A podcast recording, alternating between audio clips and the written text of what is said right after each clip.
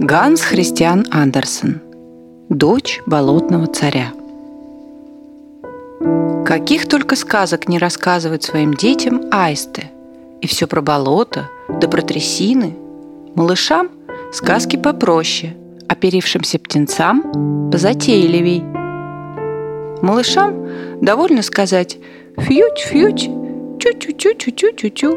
Они тому будут рады – а смышленым птенцам подавай сказку и про семью, и про их болотную родню. Одну из таких сказок, самую длинную и самую интересную, мы вам сейчас перескажем. Вот уже тысячу лет, как она переходит от одной айстихи к другой, и каждая рассказывает ее все лучше и лучше.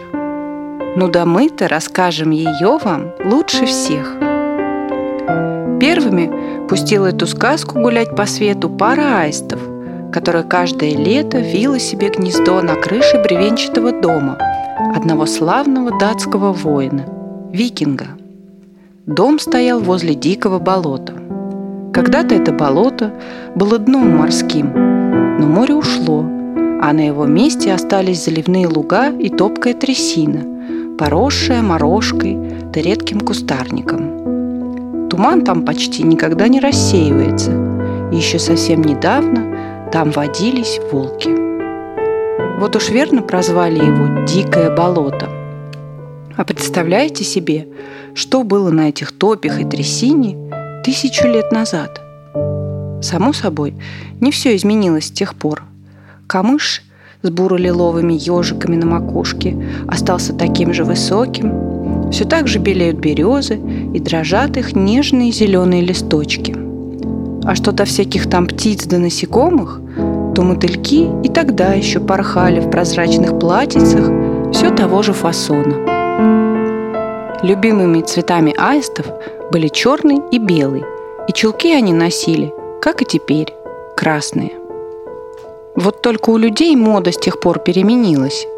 Однако любой человек – будь то господин или слуга, может и сейчас увязнуть в болоте, как и тысячу лет назад. Только ступи, плюх, и вмиг очутишься во владениях болотного царя. Его еще называют трясинным королем, потому что все его владения – топкая трясина, но болотный царь звучит куда лучше.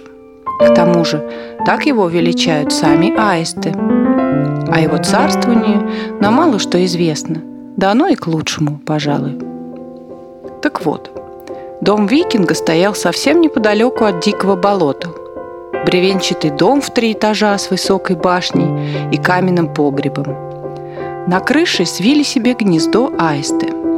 Аистиха как раз сидела на яйцах, в полной уверенности, что сидит не напрасно. Как-то вечером аист-отец долго не возвращался. Потом прилетел весь взъерошенный и сам не в себе.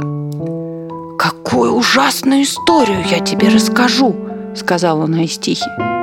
«Нет-нет, пожалуйста, не надо!» — заволновалась Аистиха. «Ты забыл, что я высиживаю птенцов? Еще напугаешь меня, а это может дурно сказаться на них». «Да ты только послушай!» — не унимался Аист. Она все-таки не побоялась, прилетела сюда — дочь нашего египетского хозяина. Прилететь-то прилетела, да и фить, уже нет ее. Кого? Принцессы египетской?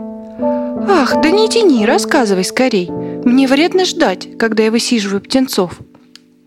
Ну так слушай. Выходит, она поверила в то, что говорили доктора.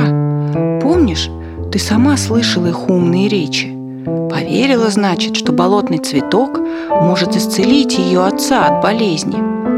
Вот и прилетела сюда за этим цветком на лебединых крыльях, еще с двумя принцессами. Эти-то каждый год прилетают в Данию купаться. Надеются помолодеть от холодной воды. Да, прилететь-то она прилетела. Да и фуить! Ах, сколько лишних слов, рассердилась Айстиха. Я не могу долго волноваться. Яйца могут остыть. Если уж рассказывать, то все по порядку, сказала Аист. Сегодня вечером прогуливаюсь я в камышах, там, где трясина потверже. как вдруг вижу, летят три лебедки. Что-то тут не то, подумалось мне. Это не настоящие лебедки, только перья у них лебединые. Словно чутьем угадал, понимаешь? С тобой, мать, тоже так бывает. Сразу чуешь, что к чему, верно? Верно, верно. Дальше рассказывай про принцессу. Хватит уже о лебединых перьях. Знаешь, посреди болота озерцо, продолжал Аист. Вытяни шею, и ты его даже отсюда увидишь. Там, посреди зеленого камыша, лежал большой ольховый пень. На него лебедки и опустились, огляделись по сторонам, захлопали крыльями.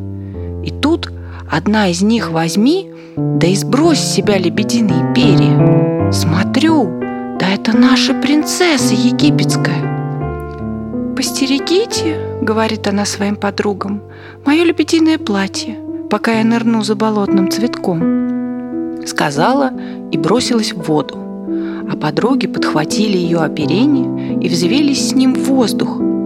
«Куда это они?» — подумал я. Верно, и она их о том же спросила.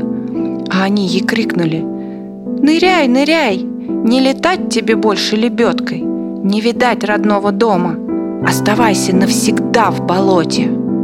И расщипали ее крылья по перышкам. Загружились перья в воздухе, словно снежинки белые, а злодеек принцесс только и видели. «Страх какой!» — сказала Айс тихо. «Сил нет слушать. Ну а дальше-то что?» Принцесса в слезы. Плачет, убивается.